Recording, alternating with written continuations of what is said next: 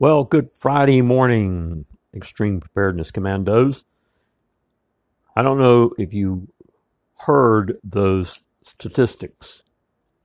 That should frighten you into taking action. If it doesn't, I don't know what will.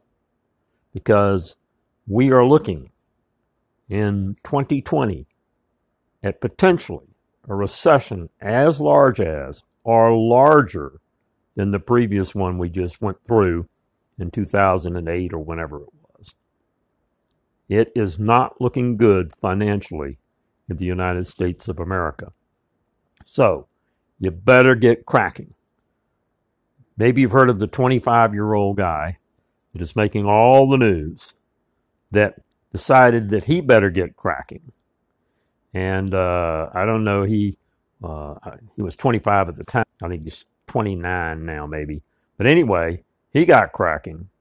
And in five years, he was worth $3 million from living with his parents five years before, having nothing, having to come home, having no job.